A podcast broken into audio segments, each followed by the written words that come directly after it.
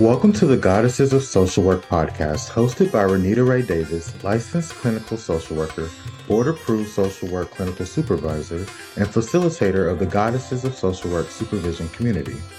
Join us as we travel through the social work journeys told by the Goddesses of Social Work community members, past and present, as they make their way toward clinical licensure. Welcome to the Goddesses of Social Work Podcast. In today's episode, Senia Powell, L M S W, has graced us with her presence. Senia Powell, L M S W, is a native of Greenville, Alabama, the youngest of nine children and a mother. Senia's self-care activities include traveling, reading, shopping, and spending time with family and friends. As a first-generation college student, Senia attended the University of Alabama, Roll Tide, where she obtained both her bachelor's and master's degrees in social work. Senia began her social work career in twenty seventeen as a case manager at a mental health center in Tuscaloosa and continued thereafter in the mental health field. Throughout her career as a social worker, Senia has worked in hospice care, community outreach and advocacy, and as a school-based social worker. Senia currently works as a care coordinator for Blue Cross Blue Shield. Her ultimate goal as a social worker is to become a full-time professor. Senia is currently in the process of obtaining her clinical license and cannot wait to see where her journey as a social worker will take her. Welcome, Senia. I'm super excited to have you on the show today. Thank you, Renita. I'm so glad to be here, and I'm glad that you asked me to be a part of your podcast. I'm really excited. I'm glad you said yes. Senia, I, I love your drive. I, reading your bio, I was thinking, I am the oldest sibling in my family and do not have the youngest sibling in the family perspective, but I am imagining that you could either feel complacent because you have older siblings that may look out for you, or, like it appears to be in your case, you could feel highly motivated to be the best you can be. What has been your experience being the youngest of nine? Um, I honestly feel like it's a little bit of both. Um, with complacency, I feel like, you know, me, my oldest sister being twenty years older than me and my older brother being like twenty-five years older than me, I almost feel like they should be like my parents or something. And even, you know, with their children, they're with within my age range. So they're typically looked at as my siblings. So I just like, you know, it's an odd place to be, but um, I, I love it. I mean, my siblings, they treat me like their own. They um try to act motherly and fatherly, trying to tell me what to do. But, you know, at the end of the day, I know they have my best interest in heart, and it's kind of, you know, grown on me. And like, I, I don't even worry about it now. If they tell me, hey, don't do this, don't do that, I just know that they can see a little bit further and have a little bit more experience than I do and can tell me some things that can steer me in the right direction. And in regards to being the best that I can be, um, I think a lot, well, I know a lot of times they look at me as like the brains, um, anything techie or um, even down to writing a resume, they're always ringing my line. Can you do this for me? Can you? And I, you know, of course I always say yes, but, you know, they always look up to me, you know, to do those little things for them because they're older, and not that they don't know how to do those things. It's just, you know, I feel like it's easier to ask me. So I recently read a meme about learning new technology the older you get. And it's like, uh, I don't want to learn how to do that. And you know what? My younger brother, he's the one who actually taught me how to edit this podcast. So I appreciate our young, yeah, I appreciate our younger siblings. I really do. Is it a lot of pressure, Senia? Because if you have multiple parents, I'm wondering, right? I wonder, right. Does it feel like a lot of pressure to, you know, be... you know, like you said, be the best you can be?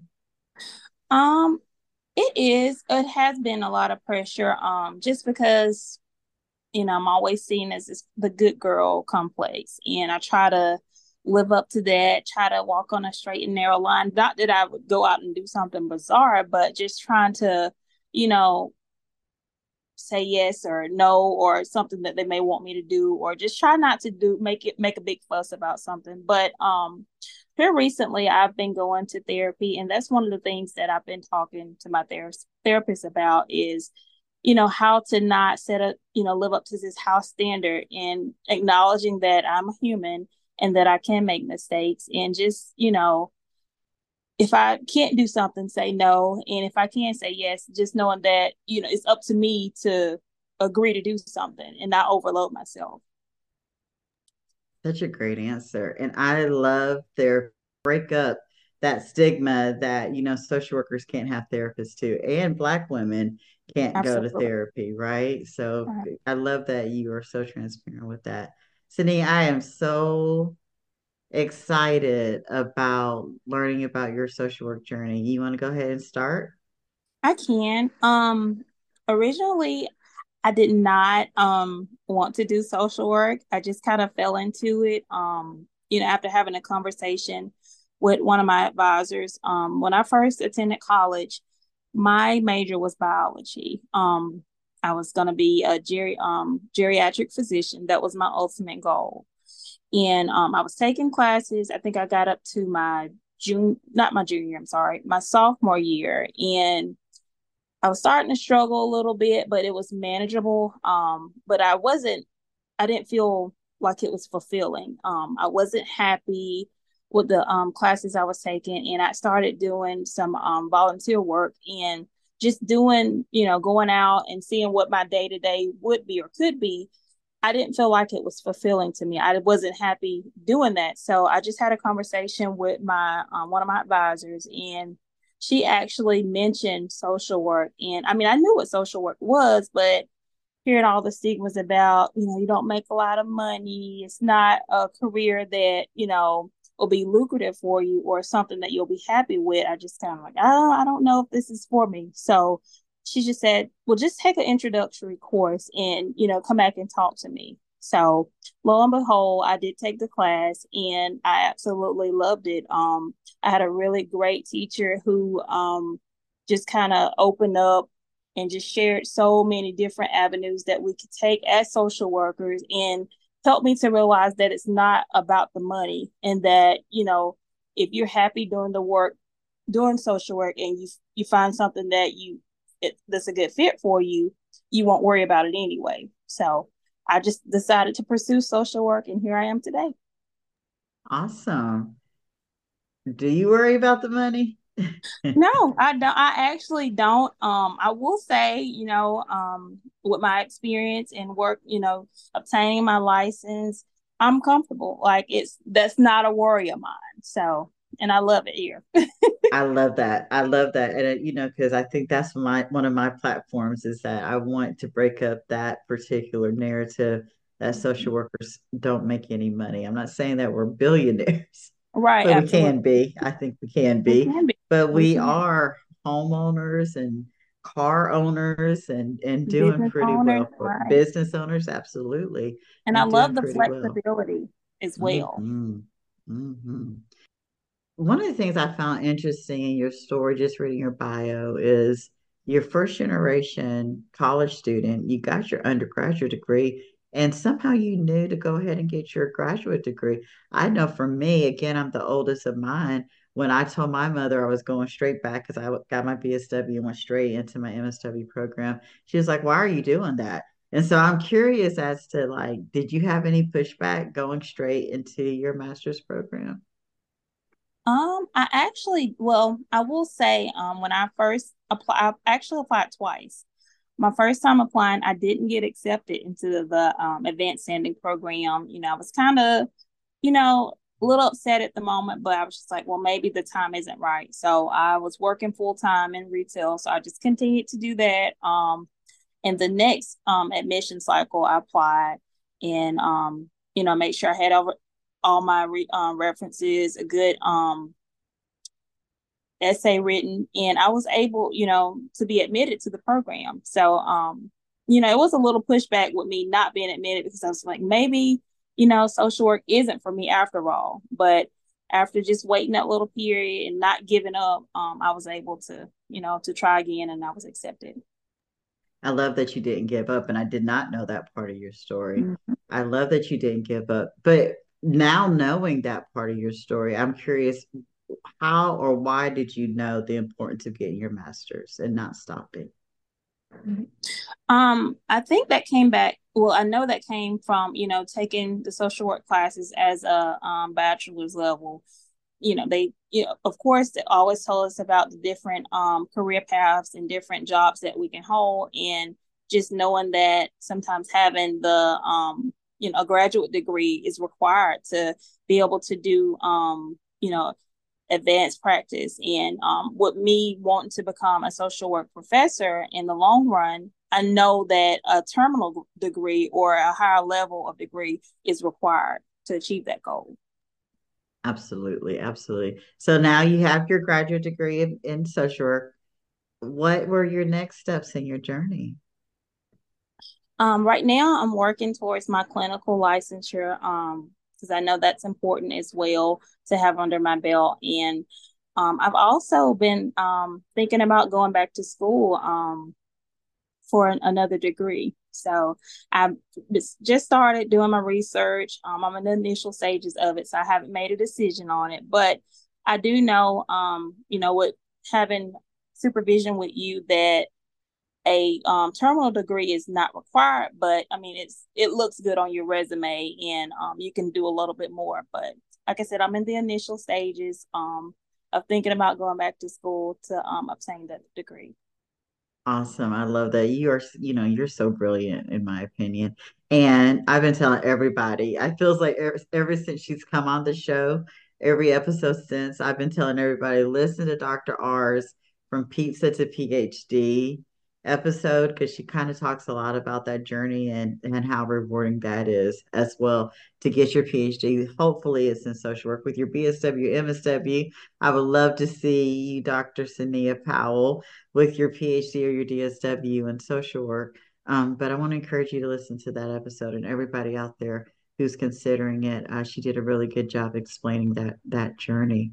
Senia, we jumped from where you're going, but talk to me a little bit about the middle part of your social work journey. So after graduating with your master's, what was, did you go ahead and get your license right away? Did you work for a little bit? What was the journey after graduation? Okay. Um, after graduation, um, I actually continued to work in retail. Um, I actually worked like another year after um, graduating, and that just wasn't, you know, I think it's partly by choice and partly by force, but um, ultimately I was kind of forced out of that job. And, you know, I was, I said to myself, well, it's, it's really, it's now it's time to utilize my degree. So I started applying for different jobs. Um, a lot of them I didn't get because I wasn't licensed at the time, but um, I had a conversation with a friend of mine, and she said, well, try mental health, you know, they're always needing people to um to work in that field. So um, at our local um community mental health center, I applied in Tuscaloosa as a case manager. So um I started working there. Absolutely loved that job. Um, I feel, I think my love for mental health started there. Um, I love my supervisor. I love the population that I work with. And I feel like that was a really, really good starting place for me in my social work career. But um, I didn't work there long.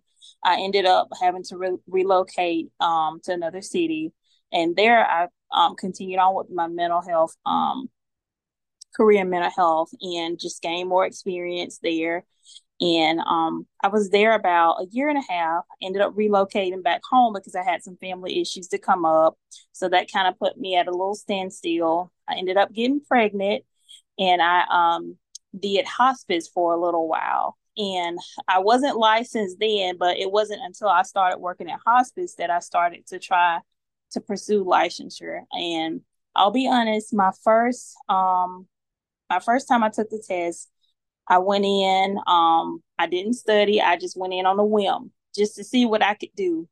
And I actually failed the exam by two points. And I think that came because I just took the test, I went through it, and then I went back and second guessed myself. So um, I was kind of, you know, disgruntled about that, but I didn't give up. Um, I waited a little while. I took the test um, two more times. I didn't pass it two more times, but I didn't stop there. I said, well, this time I'm just gonna, um, you know, give myself a break. I think I took about six months before I tested again, that for the fourth time. And that last time I truly um, buckled down. I got a um, study plan together. I studied religiously every night for about three months. And I scheduled my tests. I went in and I broke down the test into four different quarters. Um, I, a friend of mine was telling me about the method of breaking the test down into different um number of questions. So I did that. And I also wrote my name in L M S W. So I had that vision to look at, you know, while I was taking my test to kind of motivate me. And on my fourth try, I was able to pass my test. And I ended up still working in the school system as a school social worker. And thereafter, I started working with Blue Cross Blue Shield as a care coordinator. And this is where I am now. I love that. I'm so glad we went back to the middle. Yeah. there's a there's a couple of things in that. One, we talked about you not giving up when you didn't get into graduate school the first time. I, you know, I would, if I had graduated with my undergraduate from Alabama, I would have just made the assumption, I think, too, that, oh, I'm a shoo-in to yeah. get into the master's program. So I love that you didn't give up. So that was the first time I heard you didn't give up. And then after I had, if I had took, taken the test and only failed it by two points, I would have just knew the second time that I took it, especially if I put a little bit of effort in, I would have passed it. But to hear that it took you four times, I I, I so appreciate you telling us this part of the story, because what we know to be true is, you know, the A S W B, they just came out with their, their numbers. I keep saying this year, but it was actually last year. And, you know, what basically the summary of that is Black and brown women, um, or folk, I should say, older people and people whose language, uh, first language isn't English, really struggle to pass the test. You know, and there's a lot of work being done on a policy level and some other areas to to to right that. But right. for the for right now, while it's still what it is, right, I think it is so important for people who have tried to take this test time and time and time again to know that they can do it, right? And I guess I'm Absolutely. Curious from you, Senia, four times, mm-hmm. what four times. Was it in you that said, I'm going to do this thing? I just realized, you know, I knew where I was at and I knew where I wanted to go. So that kind of helped me, you know, gain some tunnel vision. And it wasn't that I didn't know the material. It's just, I was one of those people that would go through the t- entire test and I would second guess myself. Like, I didn't trust myself. So I had to get to a point where, you know, I'm going to bet on me this time. And I think that's what I got in my, well, I know that's what I got in my mind on that fourth try. And another thing, I got tired of paying all that money. So I had to do something a little bit different, but it came with me, you know, just trusting myself and knowing that, you know, this is what I need and this is what I have to do. So that last time I took the test, I didn't second guess myself and I actually passed it with flying colors. So just knowing, you know, that and just, you know, reflecting on that, like how many times, you know, in my in previous situations that I didn't bet on myself and I would have been, you know, in a different predicament. You know what I mean? So I think that was a, you know, game changer for me, just trusting my myself. Absolutely. Absolutely. And also I heard you say you wrote your name down in your letters behind your name. And I you did. know, I am always one who talks about Habakkuk two and two, write the vision down and make it plain. Right. And yeah. so when you write it down and you can see it and you know that this is what's going to happen when I walk out of this room, that confidence and, like you said, betting on yourself and trusting that you knew this material. Mm-hmm. You did. Have both your bachelor's and graduate degree from the University of Alabama. That is a top. That was the only mm-hmm. school of social work for over two decades. It is I a know. top tier program. And so, yes, Absolutely. Ma'am, you knew the material. So I love that you knew that you had to write the vision down and then you knew you had to just trust yourself. Where, Senia, do you see that now in your social work career? Like, do you see opportunities? And I don't know how you're going to answer, and hopefully it makes sense, but do you see where just trusting your gut, trusting yourself, knowing that you know this thing has helped you be the amazing social worker that you are? Yes, um, I think just having that mindset, that mindset now, um, has helped me to not be stagnant. Um, in my previous job, I feel like I was stagnated. Like I was just there and, you know, I wasn't, it wasn't fulfilling. And for some reason I couldn't get out of, I couldn't get over that hurdle. And, but I know that I'm a good social worker. I know that, you know, I know what I'm capable of, but I was just, for some reason I couldn't get out of that, that hump. But I was reminded, um, you know, about a friend of mine that knew that situation about me, um, my journey of taking the test and not being able to pass it. And she was like, you know that you can do much better than that. Like, you have so much, you know, so much knowledge and expertise that you need to get out and share it out with people. And I just think having those um, social work friends in my corner to kind of push me and just remind me of that helped me. You're doing that for us now. You're sharing your wisdom. You're inspiring a bunch of, I, I mean, I don't ever, ever have to take the L M S W exam ever again, but I am sitting here just so inspired by you and your story, and you're absolutely doing that for us right now. And this is one of the reasons I wanted to do this podcast, just because I, I didn't, I've known you for a couple of years now, and I did not know so many pieces of your story. And now even myself feeling inspired, I know that you're inspiring other people who are listening to this as well. So I'm so glad. You know, I'm going to share a little bit. We talked, you know, about a year ago and even just a little bit ago about you being, you know, afraid of public speaking. And here you are doing such a good job and inspiring so many of us. So thank you for saying yes to this. Senia, who were or who, you know, who were or is your favorite social work instructor and or social work mentor? And what have they taught you? Um, I'll have to go with Doctor Cassandra Simon at the University of Alabama. She was my favorite um, social work professor. Um, it's just my first class with her in the upper level um, courses. I just fell in love with her spirit. Her, um, she was always so intentional with everything, every lesson, every class. She was just so intentional, so authentic.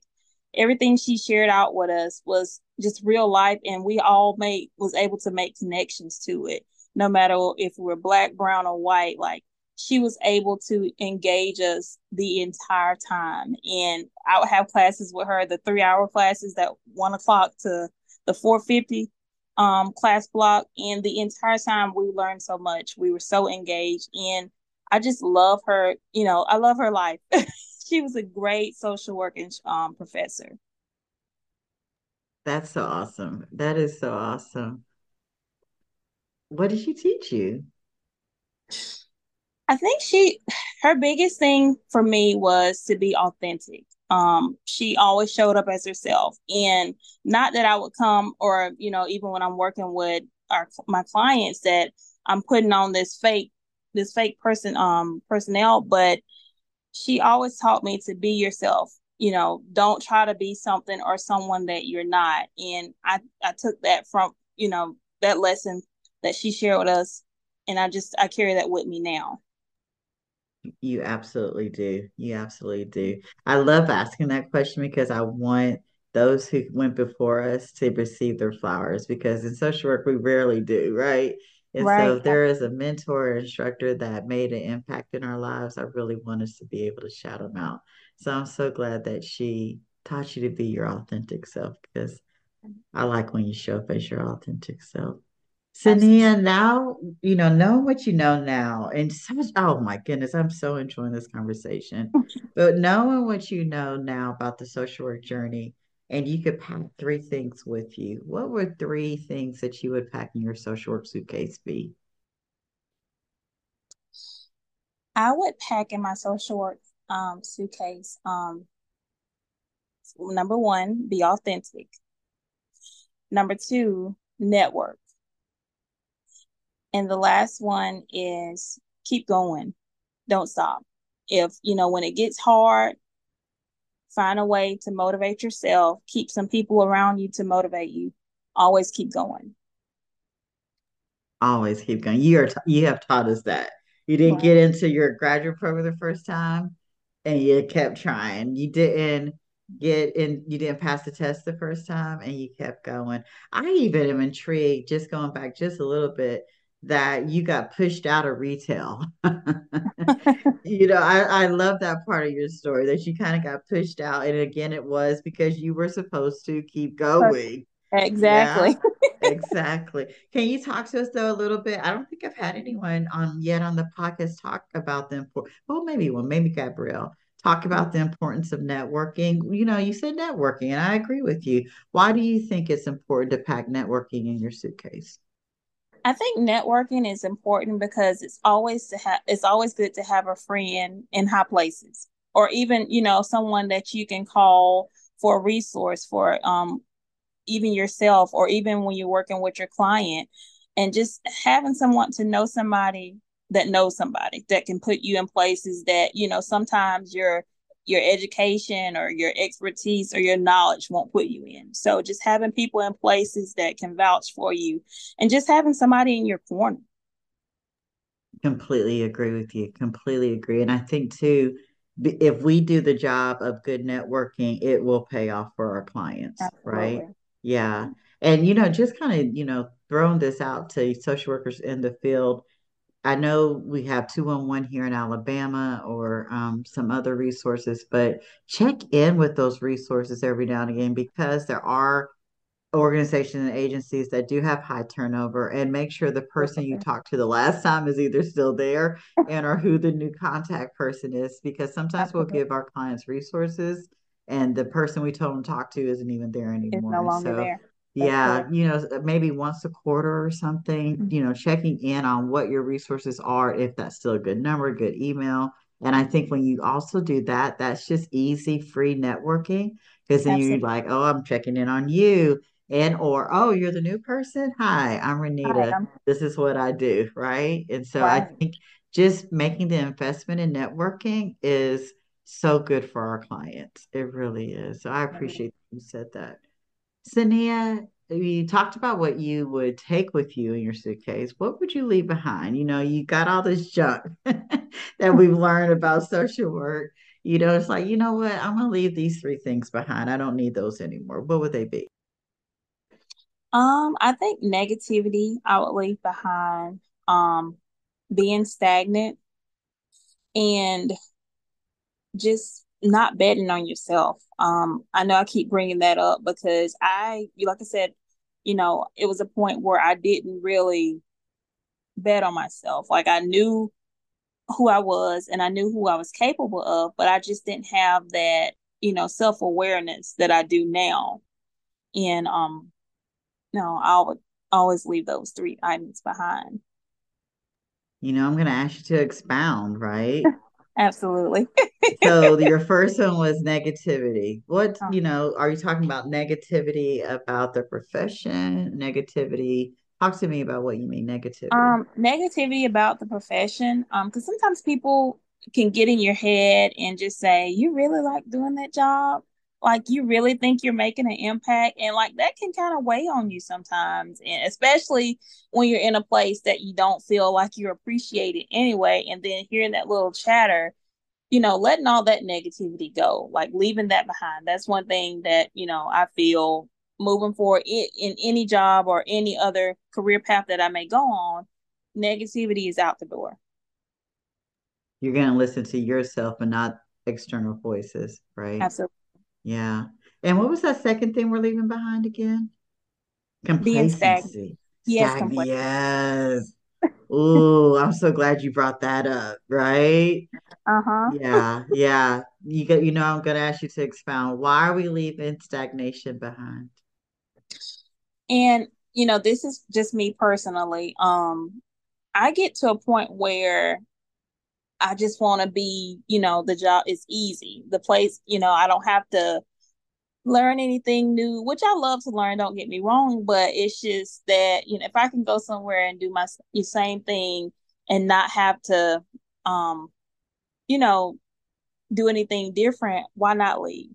Or if it, you know, I'm doing my same routine every single day and I'm getting, you know, the money's decent, or, you know, my work family, it's okay, but you're just stagnant because you don't want to to do more. So just leaving that behind and being able to use, you know, the knowledge and the experience that I have to to expand. I love that. I'm going to give a little analogy because, you know, I love my analogies. I have this plant. I call it my daddy plant. You know, when he died, we get a plant, you know, right. And it's been in the same pot in the same place for years and years and years. It wasn't growing, but and it wasn't dying. It was just, like we said, complacent. It was it was like, oh, I get enough water and I get enough light. I'm perfect exactly where I am. I moved it this year to a new location.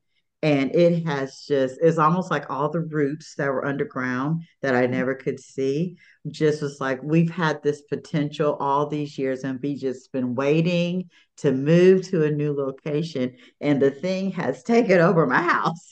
Oh, goodness. Yes. And so sometimes just kind of, it's not, we're, we're not asking people to like, you know, change your whole life.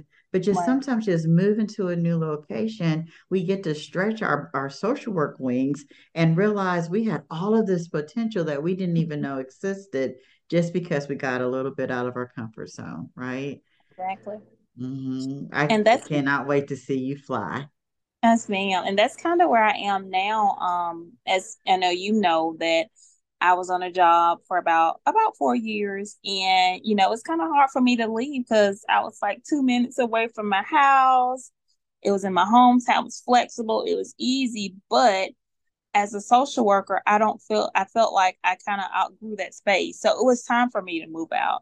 And since doing that, like I have, you know, I'm blooming, like I'm doing more. I'm used, you know, able to, um, I'm gaining more educa- more knowledge, and I'm utilizing the um the skills that I have, whereas I wasn't, you know, at that job. So, exactly, I and I think you know we talk a lot about burnout in this field, and burnout looks so different for you know it could be that you have cases that are too many because that is a thing here in the profession. Too many folks on your caseload or. You know, supervisors who may not be as supportive as we would like for them to be, just so many things. But burnout could also look like you've outgrown the place that you're in and it's time for Absolutely. You to move on. Absolutely. Yeah. Yeah. Mm-hmm. And so I'm so glad to hear that you have moved on. And I, and like I said, I cannot wait to see you fly. You're already doing that now. The fact that you agreed to come on this podcast, knowing that you are an introvert to me is you, you betting on yourself, like you told us that you would take with us, with you. Senia, we're getting to our last question. I and again, like I said, I've so enjoyed this conversation with you. But our, you know, a lot of social workers I know, like yourself, are high achievers, right? And one of the things that we have learned is to be flexible with our career due dates. You know, like you said, you thought you were going straight into your master's program after graduating from the University of Alabama with your undergraduate degree. You thought after you took the test with and only you know, didn't pass it with those two points. Next time it's just going to be a breeze. And so you've kind of taught us, you got to have to be a little flexible with your career due dates. What advice can you give our audience about being patient on your social work journey? I think the biggest um, piece of advice is, you know, again, it's just don't give up. If you try one thing, it doesn't work, try something different. Don't stick to your old patterns, you know, try a new avenue, try a new study. Um, and if you're struggling with taking, you know, passing the exam, you know, research some different um, study methods, try flashcards, try, you know, um, a study group. Just don't give up. Just keep going. Awesome. Awesome advice. Awesome. Awesome. Awesome. Senia, thank you so much for spending this time with me. And for just inspiring and lighting up. I've been smiling the whole time. That your your energy is just so light and beautiful, and it's just so infectious. And just thank you so much for coming on the show and getting me. Out of your comfort zone. You definitely pulled me out of my comfort zone, but you know I appreciate it, and I needed I needed this. Thank you for listening to today's episode of the Goddesses of Social Work podcast. We are glad you were here. If you liked this episode, please come back to hear more stories of the journeys through social work and please leave us a review on Apple or Spotify. See you next time here on the Goddesses of Social Work podcast.